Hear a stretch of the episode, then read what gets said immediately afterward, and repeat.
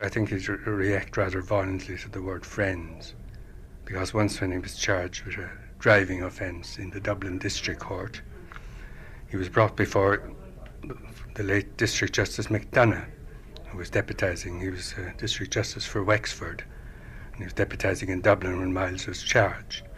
Miles had been looking forward, I think, with some expectancy to the fact that he was going before McDonagh. But McDonagh said that because he was a friend of the accused, he would adjourn the case for a month. And you can imagine uh, Miles' scorn for that sort of friendship. Micheál O'Hay, doubtful of how Myles na gCopaleen might react to a programme like this. But generally his friends and acquaintances remember Miles with affection and a little awe. I think that at his best he had a clarity of mind which saw through humbug. At his best he had a, an incisive way of saying things which at times didn't give much room for the graces, uh, the so called graces of conversation. And I think that he cared about a number of things, really, and that uh, about things he cared for, he didn't, he wasn't prepared to waffle. Uh, why he got on so well, I think, was Miles didn't talk as a literary man, you know, literary in inverted commas. He he was more, much more interested in talking about municipal affairs, for instance, and the everyday sort of life of Dublin was apparently as, as much concern to him as anything else. So therefore, he could talk with a, with a very wide variety of people on a variety of topics. It could be a bus driver on the talking about the conditions on the number 11 route, or on the other hand, it could be a doctor or a medical student. Uh, he had something to talk about to everybody, and as I say, he took this great interest in municipal affairs. He was always giving out about the corporation for this or that or the other, and the lo- and local government. Of course, he had been in local government for years, as I think principal officer, so that he had a very w- wide, very eclectic um, range of friends, and he had a very wide knowledge himself of a subject in which nearly all the pub goers were fairly familiar with. So there was nothing esoteric about his talk, and therefore that made it him very much more acceptable to a mass of people. The learning, of course, was amazing too. He was a, a profound scholar, and the oddities of his learning too that come out, that came out in the column. I mean, I'm quite told told that his knowledge of railway engines was in fact exact and wonderful, and how a man who was a good classical scholar and a good Celtic scholar could also be a good scholar about railway engines is something I've never quite understood. I think when I first met him, he was fairly new in the Irish Times. He'd been writing for a year or two in the column, and it was perhaps more or less at its height. That was the, the latter part of the 40s.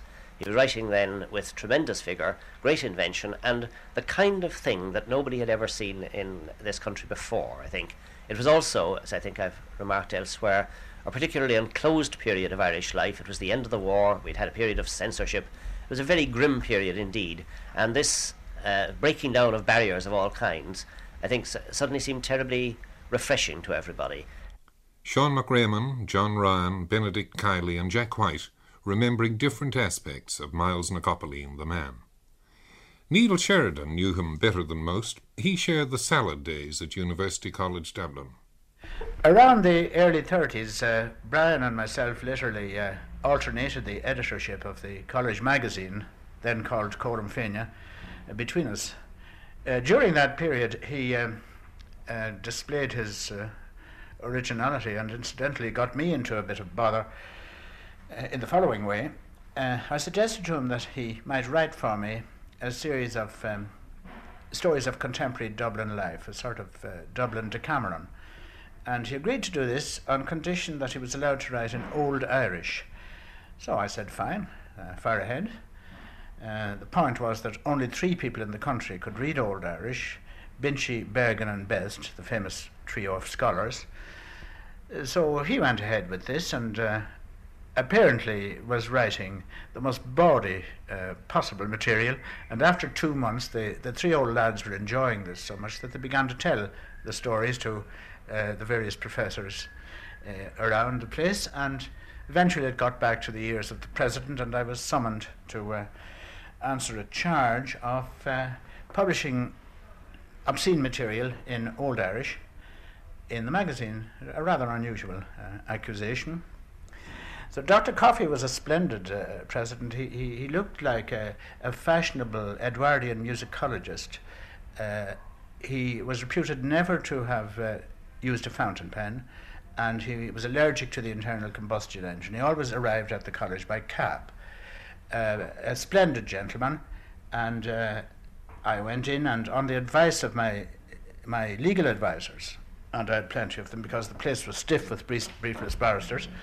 Uh, they had advised me to plead immediately criminal negligence, that I was unable to read what I had published, etc., etc. So I did this at once.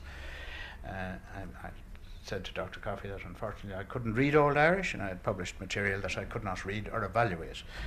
This set us off on a, on a very good start because Dr. Coffey confessed that he was similarly handicapped himself. So we started off as two underprivileged people unable to read Old Irish, and we got on splendidly.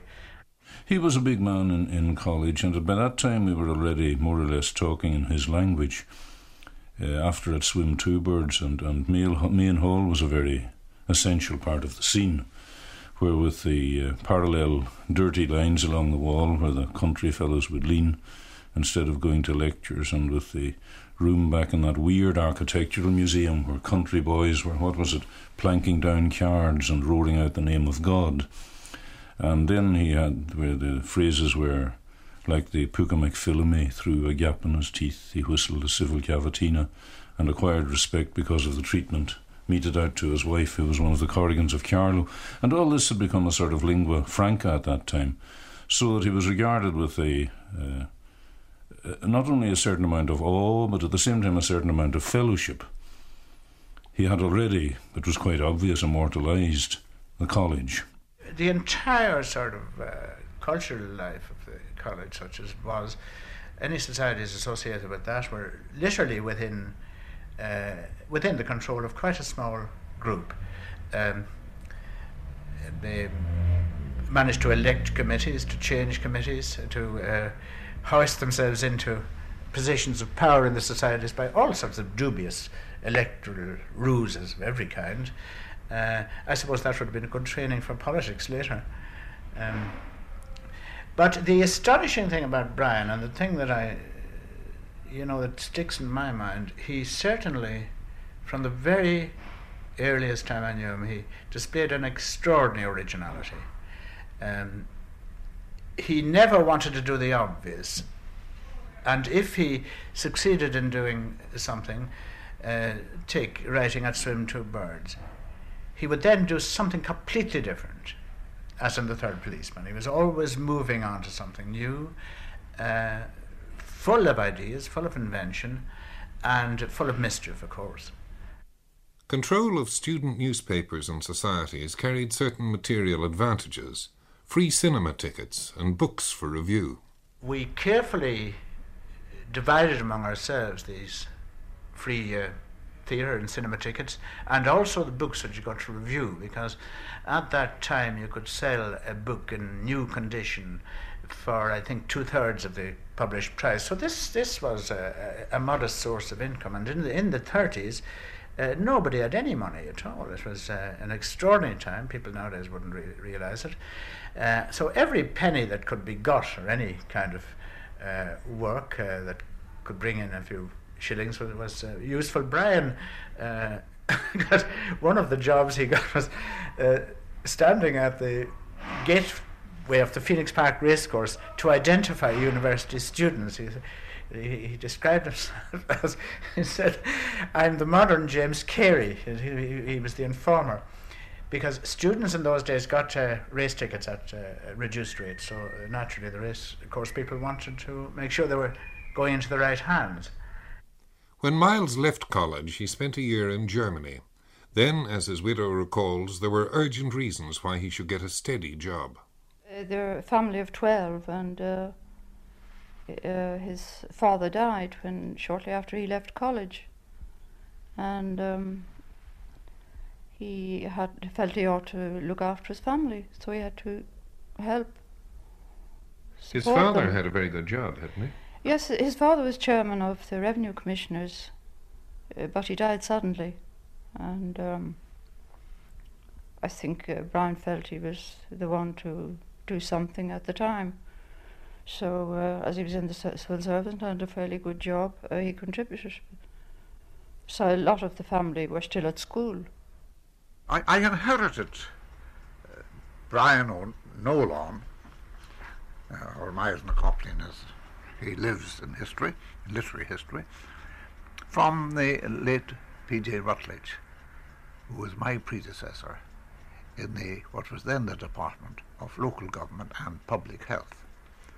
Uh, he had been private secretary to Mr. Ruttledge, and uh, ordinary normal course, uh, Mr. Ruttledge's successor would have taken him over unless he had found that he was in some way temperamentally or otherwise unsuited, because private secretaries and ministers have to work very closely with each other, and if there's not sort of empathy between them, uh, they, they tend to get across purposes and uh, it's always unpleasant and very unpleasant to have to change a private secretary. I didn't have to do that with Miles. Miles was, my opinion, very efficient private secretary. He wasn't obtrusive. Uh, he did, of course, read correspondence as it came to me, and he passed it up to me with a brief comment on it as to whether it was really serious or what. And Minister has, you see, he can't waste all his time reading letters. He just has to read those which appear to be significant. And Miles was very good at that. He, he was able to sift the wheat from the chaff, to, to, to, to put before me the letters which were really relevant to my responsibilities. I couldn't act outside any other department. He'd say what the subject was about, and he'd say, well, I, I'll pass it on to the department if it relates to me for their comments, or I'll pass it on to whatever was the appropriate department. Now, he worked very conscientiously. I, I must say that I, I uh, arrived reasonably early at my office. Miles was there before me. When I was leaving, which was generally late in the evening, Miles was then engaged in his own private business. That's to say, he was sitting at the typewriter, typing out his stuff, I think, for the Irish Times. Uh, so, but uh, he, he was, uh, as I said, in his official capacity to me, a very efficient private secretary. Now, that was a difficult time for my private secretary. It was a difficult time for the minister, but also it was for the man who had to sift what was coming, uh, what was coming in with every day's post, and put before his minister what really required ministerial attention. Sean McEntee remembering the good civil servant. Michael Phelan was one of Miles's juniors in local government. He was a strange and enigmatic figure in the area of the Custom House because nobody really knew him, you see. Uh, uh certainly some of the very higher ups may have known him. The secretary of the department, for instance, at the time, and such people would have known him because he would have, let's be honest about it, he would have deferred to them somewhat. But as regards people at his own level, or people beneath him, he never took the slightest interest in them. In fact, uh, I know one man who, went to school with him and was a high official in the department at the time, as high as himself, and uh, also quite a literary man, in fact. But he told me now recently that in all his time in the department, he never succeeded in speaking to Miles. He, st- he stayed very, very aloof from everybody he flitted in and out. That would be the only word to use, I think, in connection with him. In fact, I mentioned in the article I wrote about him that he never even came into the room where we sat, and we were his staff. And that was over a period of two years. He never entered that room on one occasion. And uh, for a long time, of course, I had been intrigued with Miles because I was a great admirer of his writings, both the original Swim to a Bird and the uh, Book, of course, and the, uh, the which came along regularly. Uh, but then, of course, when I came to the custom house and found I might be likely to see this famous man and meet him, I was very intrigued also. But uh, from all the inquiries I could make from people who should have known him, would have been working in his area, Uh, one found they knew nothing about him, and most of them had never succeeded in speaking to him. And he never took the slightest interest in them, or showed any interest in them at all. Although a lot of them would have been very interesting people to speak to. You worked with him for two years, and you say you yes. never got close to him. Did Never he got ever, close to him. Ever engage you in idle conversation? Not the slightest, not a word in the world, no. I could say honestly that he never even looked at my face, I would say, and wouldn't have known me. I think that's an honest thing to say. He wouldn't have known me if he met me outside the room. Um, but that would have been true of the other staff also, except the the somewhat senior staff who would whom on whom he would have had to depend a good deal for to get him through. Outside the office, Miles was an instant success in another sphere. The scourge of the city fathers, the chronicler of the brother, the observer of Andy Clarkin's clock. I introduced him to Bertie Smyllie in the old Palace bar, and uh, Bertie took to him very quickly. They got on wonderfully well, and within ten minutes he had uh, he had hired Miles to do a column for the Irish Times. Uh, at first, it was only in Irish, um, and a, a rather ludicrous situation developed because there was nobody in the Irish Times who could read Irish. You know, they were in the same position as I was in relation to the old Irish. And uh, after about uh, a week, Smyllie rang me up and said, uh, "You know, he said I'm getting stuff here, and uh, you know we can't read it. Would you read it for us?" So you had, I had the ludicrous position where they were sending this stuff to me to read for libel and various other things, with uh, unknown to Brian. The first time that, um, let me see, yes, it would have been, I think, the first time I ever actually saw him uh, was in um, D'Olier Street. And uh, R.M. Smyllie was standing there as impassive as, as the legs of stone in the desert, you know, to him, puffing at the pipe. And Miles was standing much smaller than him and arguing and dabbing his forefinger at him.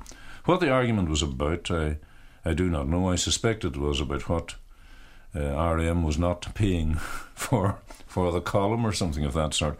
But it was the impassivity of the enormous man and the sort of Gallic activity of Brian that, that made the whole scene really worth photographing it. So I certainly photographed it in my memory. I can see them still. Jack White worked for the Irish Times in those days. I asked him if he remembered any passages at arms between Miles and Smyllie. He used to have them quite often, though not very often face to face.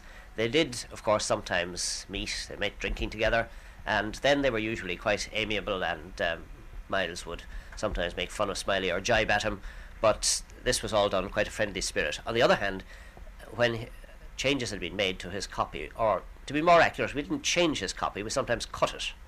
Um, he then used to write in letters the most fearsome invective against the editor, and sometimes he was sufficiently aff- affronted to withdraw his services altogether.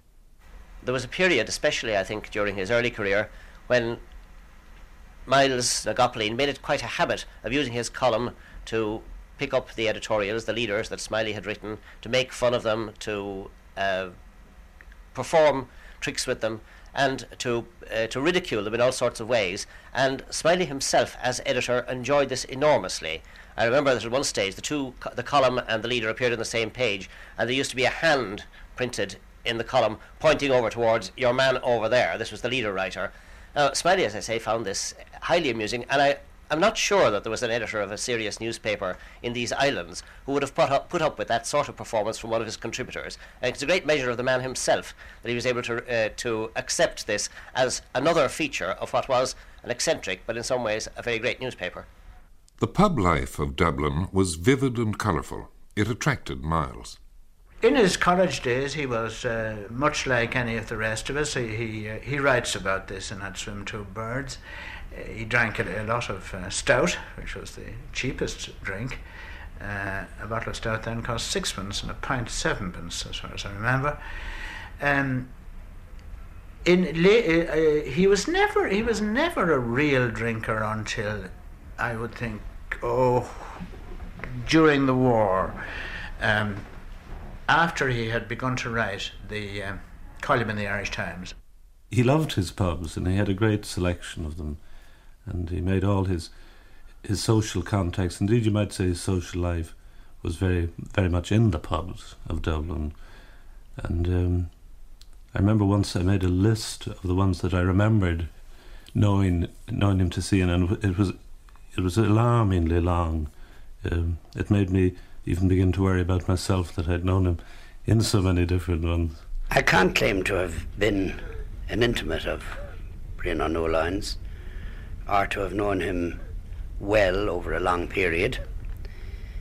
I did get to know him uh, on that level of casual intimacy that pub conversations sometimes engenders.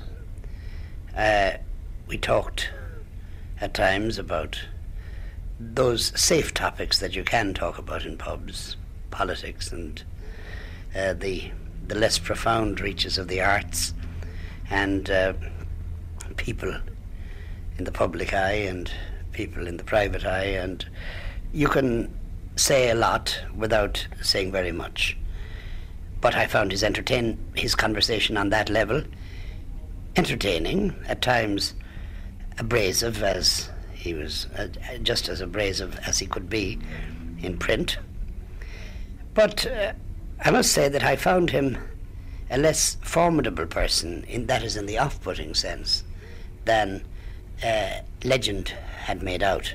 It was very interesting to uh, go anywhere with Brian because uh, he always got into conversation very easily. I mean, if we went into a pub or a hotel or anything like that, uh, he would get talking to somebody and uh, very interesting conversations with the ordinary person, you know. We would have been in, of course, the castle, uh, which was a continue, really a continuation of McDaid's, and um, some of the, the old pubs they really haven't altered that much.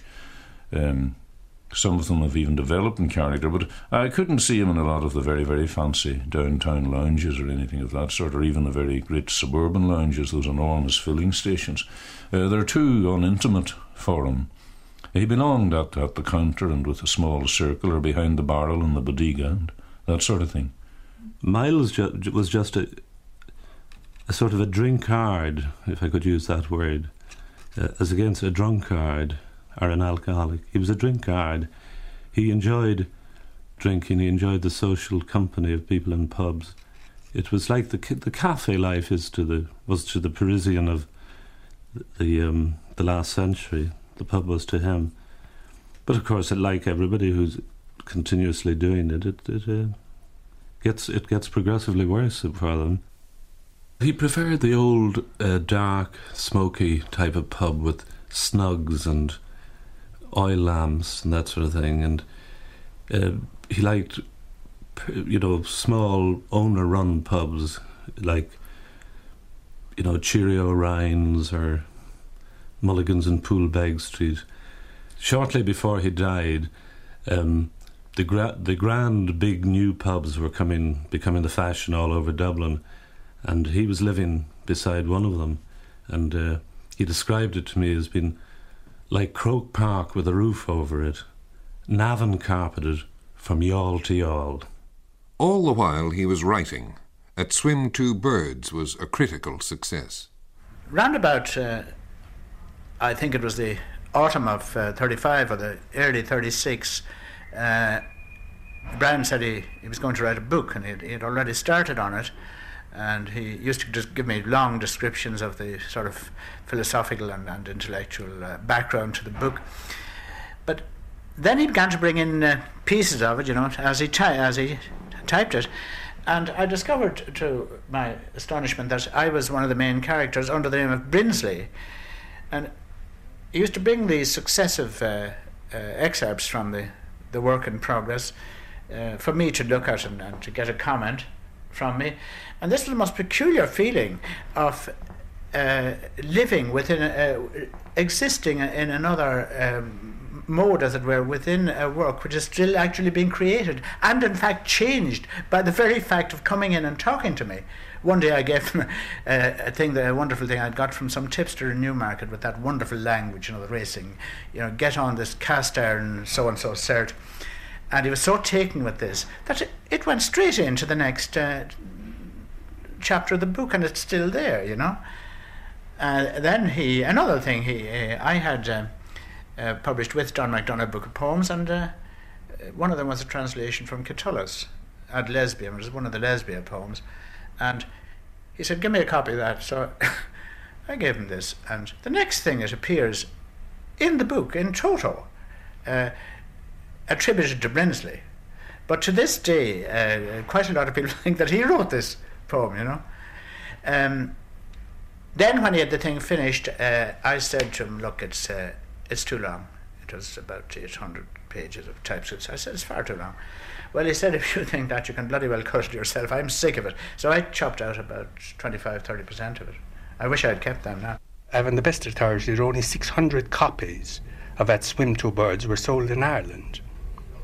Well, now that is um, a very, very poor response to a writer whom most people say we knew from the beginning he was, um, um, you know, he, that he was a genius of the first water. If the war hadn't come when it did, you see, his book At Swim Two Birds came out on September the 3rd, I believe, 1939. It certainly came out in September 1939 and would have been a, a tremendous, acclaimed critically because even the few reviewers who uh, were dispassionate enough to be able to review it without, without worrying about other things which were happening then gave it rave notices, but not enough, there wasn't enough interest to get him as a writer off the ground. Miles dabbled at writing plays, but his outlook on the theatre seems to have been curiously unsophisticated. Brian had a very nice habit of sometimes uh, being uh, maybe in town, phoning me up and uh, saying, Would you like to come in for a meal and maybe go on to the Gaiety or something? And um, I always like to leave the kitchen and run along, needless to remark. I drop everything and go. When you say the Gaiety? Sometimes the Gaiety, yes. This would be a variety show. Well, uh, frequently, if, if Jimmy O'Dea was on, he liked to go, or he knew Jimmy O'Dea very well. And um, did Jimmy ever engage him in the back chat that he was famous for from the stage? Oh, a little, yes, indeed. Yes. And would uh, Brian answer? Well, it would be Brian probably would start it. Miles was particularly scornful about uh, all Abbey plays and Abbey playwrights. By the way, I, I never knew him to go to the theatre very much, but uh, he was um, well informed, of course, on uh, writers in general because he, but um, he didn't go to the theatre much. But he, um, he was always um, extremely sarcastic, and he used to uh, marvelous uh, stories about Prince McNamara and about the Abbey play and all that, which of course was fair game about wills and everything else. But strangely enough, the irony of it was that um, he, um, despite his scorn, he, he translated one of uh, Brinsley McNamara's plays into Irish, Margaret Gillan for the Gúm and that just caused some amusement. But Miles was very brilliant, but I think that uh, in a way that um, he could be very easily hurt. And in those early 40s, I think it was 43, he wrote Faustus Kelly. Now, there were two very good acts in that. It was very well played in the Abbey, but it was a flop. I think it ran a fortnight, three weeks. It was very bad by, even by the st- standard of runs at that time. And he, he really never got over that. And um, he spoke uh, differently to me about plays ever after. I think he never got over the hurt because he had said up to that that there was nothing that anybody could write a play in a week without going to the theatre or anything like that. And I, I think uh, he, he took it very badly. Frank Dermody produced a play, they had an excellent cast. And um, I remember well because uh, I was around the Abbey that particular week, they said, You take a curtain call. No, he kind of knew before hand, you know, the premonition of failure, and he wouldn't go on. Now, he would have been uh, loudly welcomed because, the, if you like, the in people were all on his side because his column in the Irish Times, and they'd be, I think, very forgiving. And because of the first two got rounds of applause. No, he wouldn't go on the stage at all. In fact, he did something that was very mildy, and he persuaded Dermody to dress up Denis O'Dea, who, um, who was not in the play, as Myles na gCopaleen. And I, I, think it's the only time, at least that I know, in the theatre where um, an author uh, took a curtain call in the persona of his pseudonym. I wonder, was this symptomatic of the man in a way that he, he went under so many names, for example? That is right. That is right. That he hid. He hid uh, behind many masks. Miles asked me to look over the manuscript of Faustus Kelly, which I did and made one or two suggestions about it. About it. I, I thought he should have toned it down in little, in some places. I said, you, you're you're going to antagonize if you want this play to be a success.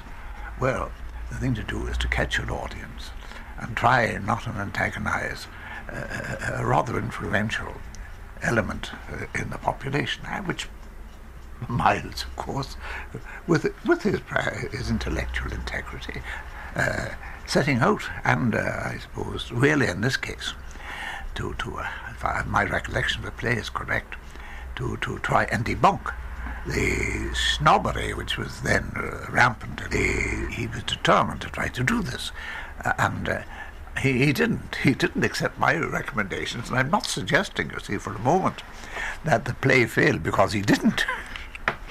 Through the years, there were the occasions that Myles loved outings with friends on birthdays and Bloomsdays. He was a great man at, at a pub counter, and uh, he frequented later on. He came down a considerable amount to the White Horse with Brendan Behan. In fact, I remember one historic day I was going off to the country, and um, uh, he came down to celebrate Brian's birthday, and Brian with him, and uh, Behan did. And uh, I was rather lucky. I went off to the country because a good friend of mine who stayed behind got embroiled in a day that went on for a very long day indeed. But I see great company and wonderful talk, and um, his utter sense of the ridiculous, well, that's obvious in what he wrote. Um, he was fond of the old Ousel Galley, because I think of the story of the Ousel Galley, the uh, Dublin ship that was taken by the pirates, and then the Dublin Ringsend sailors, rather, who were more piratical than the pirates, who took the ship back, robbed everything they could find, and sailed it back to Dublin. Uh, they must be the only known people who, who robbed the Barbary corsairs. I went on the first James Joyce pilgrimage in um, 1954, which was the 40th anniversary of Bloomsday, uh, which took place on June the 16th, 1904. And uh, he led this pilgrimage which was later called a pilgrimage. Somebody said it was a combination of a pilgrimage and a disgrace. And uh, we used three of the old horse cabs in Dublin, and we we took off from the Martello Tower in Sandycove, and we made our way through all the various uh, chapters in Ulysses, um, picking picking the pub that was most suitable to each locality, because each chapter in Ulysses is, is of course a locality as well and uh, we had a we had a marvelous day. And I remember when we arrived at a, a pub quite near a big um, cemetery in Dublin. Uh, they thought we were the mourners on a way to a funeral, you see. And the, the owner of the publican knew, uh, the publican knew Myles, as would be his wont. Uh, and uh, he said to him, I hope it was nobody too near. Whereupon Myles said, Ah, it was a chap called James Joyce. And the publican said, Oh, little Jimmy Joyce, the sign writer that used to live in Wolfe Tone Square. And Myles said, Ah, no, he said, you idiot. James Joyce, the famous writer. Oh, says he, I think I heard of him. Did he write that, that book, Useless? Ah, you've got him now, says well. that was a great outing. The Milesian anecdotes are still recalled. He describes how he's going up O'Connell Street one night in his Morris Minor, and uh, as he's passing uh, Abbey Street, a car suddenly shoots out from Abbey Street, where Myles really has the right of way, cuts across the bonnet of his car, and shoots off down Lower Abbey Street. So there's a guard that's standing on the corner, and Myles winds down the window and says to the guard, Did you see that? And the guard says, The guard I did, sir. That was terrible. Will we follow him? So Myles says, Hop in. The guard sits in, Myles takes off after our friend, off down Abbey Street, out the North Strand, out through County Dublin, away out, and eventually, by a great piece of daredevil driving, according to Myles' description, he corners this fellow in some roadway out, away out in North County Dublin. The guard gets out and goes up and interviews our friend, and uh, comes back to Myles after a couple of minutes and says, "It's no good, sir. Do you know who he is? He's a first cousin of the commissioner." So Myles says to him, uh, Is that a fact? Do you know who I am? I'm a first cousin of De Valera. God, sir, says the guard, will we follow him again? I was uh, saying to him once that Tory Island was in schism once from the Church of Rome because the people on the island wouldn't let the old curate off and they wouldn't let the new curate on. And the Tory Islanders had a way of running their own island, and they, I mean, they weren't, as they would say themselves, they uh, they didn't feel safe in Ireland and they didn't trust the Irish much. They're rather different people from other islanders.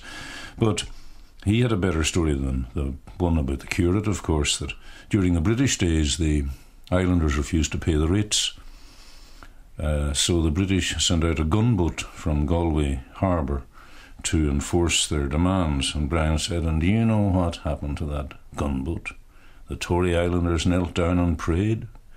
God Himself doesn't know who they prayed to. But the gunboat sank with all hands on board. So the assumption being that the islanders had prayed to their own ancient Norse sea gods or whoever, whatever gods they have. In his column, Myles had been tilting for years at public figures and sacred cows. This wasn't always popular with his minister, as Sean McEntee recalls. Well, there were one or two rumblings about what Myles wrote in the Irish Times, but they were really not about the members of the Dublin Corporation or the general public. They were about uh, Ernest Blythe. If you remember, I think it was a f- famous character called Ernest de Block or something like that. I forget exactly what what, what the what the, the cognomen was, but it was there. Uh, so so uh, so uh, there were a certain amount, but there was n- no uh, public uh, re- remonstrance about it. But in the case of what Myles said uh, in relation to the Dublin Corporation, uh, there, there were certainly very strong protests. And I, I, may say, I think now, of course, Myles is not here to answer for himself, but uh, that uh, I thought that he had gone a, a, little bit over, over the edge. Uh, Did you ever say this to him? I didn't because, you see, I, I was Minister for Finance when he was retired. And the original proposal put up by his department was that he should be dismissed. Well, I met his minister, who was very sympathetic at the time, and uh, we agreed that it, we couldn't dismiss him because he had given long service, and people knew uh, knew that the, he had carried very great burdens. He seemed rather confused. At first, I, I kind, I didn't really believe him when he told me. Uh,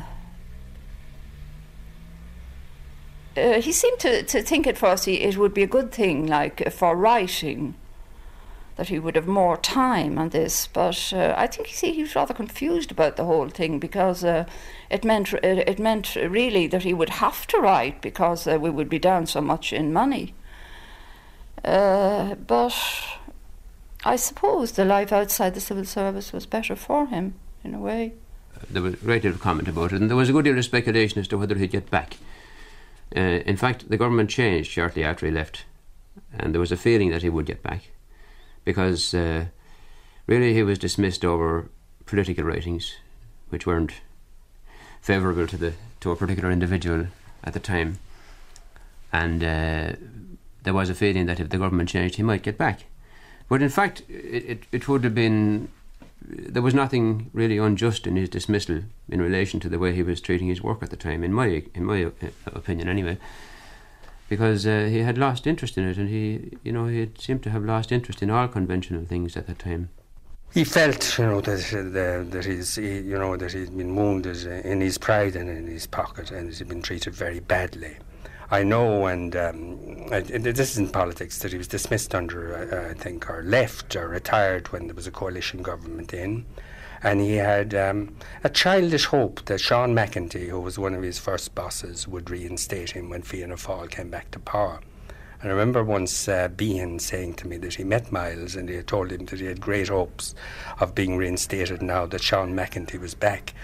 And Behan said, I just looked at him, he said, I gave him a pound and told him to go away and get a mess said for himself.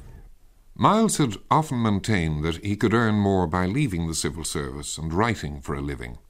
But there was always a column to be done, distracting him from the books he wanted to write. I have a feeling that the long continued effort involved in keeping the Irish Times column going for a period of, well, a quarter of a century, it was 25 years, at a very high level, of uh, virtuosity and uh, intellectual dexterity and, and I, I, have a feeling that that effort drained away his, his uh, to a large extent his great reserve of creative energy because I don't think that anyone can contend that uh, The Hard Life, The Dalkey Archive, and so on can compare with the first three books at Swim, The Third Policeman, and An Béal Bocht, which undoubtedly are major works. I think the others, while remarkable in their way, are certainly a step behind that. And I think Brian knew this himself. He knew that uh, he felt that his uh, his reserve of energy, as uh, creative energy, was being siphoned away day by day. And this, I think, led to some extent to the excessive drinking in his later life. There was also the pressure of a kind of popularity that was uh, almost alien to him because he became he became literally famous overnight through the column, and a kind of popularity grew out of that. Uh, he had a, a, popular fame which was not related really to, to the qualities of his genius at all. People coming up and slapping him on the back, and the ten, the Dublin tendency to make a character out of him. You know, he resented this very much, and I think that tension. The drinking was a kind of uh, anaesthetic for that kind of tension. Myles died in 1966, and Ireland lost a man of wit and of savage indignation. Possibly he was the modern day Swift. Did he see himself in that light? I believe he had some illusions of that kind. Certainly, he uh, used to speak sometimes uh, like a man with rather delusions of grandeur. I think he felt that the perhaps the fact that his column made such an instant impression and was so much read and so much talked about gave him an, ex- an exaggerated idea of the power that it has. Uh, it's not, by the way, an uncommon failing with people in communications, even our own. Whatever about the power of his writing, it's his character that's remembered by his friends. Meeting him personally, he was far less abrasive than, say, Paddy Kavanagh, who was deliberately. Patrick Kavanagh was a very nice person, basically, but he could be deliberately very nasty to people and very abrasive and very personally insulting. But uh, Myles was a was a gentleman, as they'd say. Well, as far as I was concerned, he was very good. Uh, I thought he was very thoughtful. Uh, he always remembered anniversaries and uh, he never forgot me at Christmas or birthdays or times like that, which I really always felt amused at this for a man who kind of seemed to be uh, so occupied, you know, with writing his old column, etc. You know, it was really a bit of a chore, you know, for so many years. I think that uh, many people uh, may have got a, a, false impression of Brian, uh, especially in his later life. He was essentially uh, a private, aristocratic, fastidious person.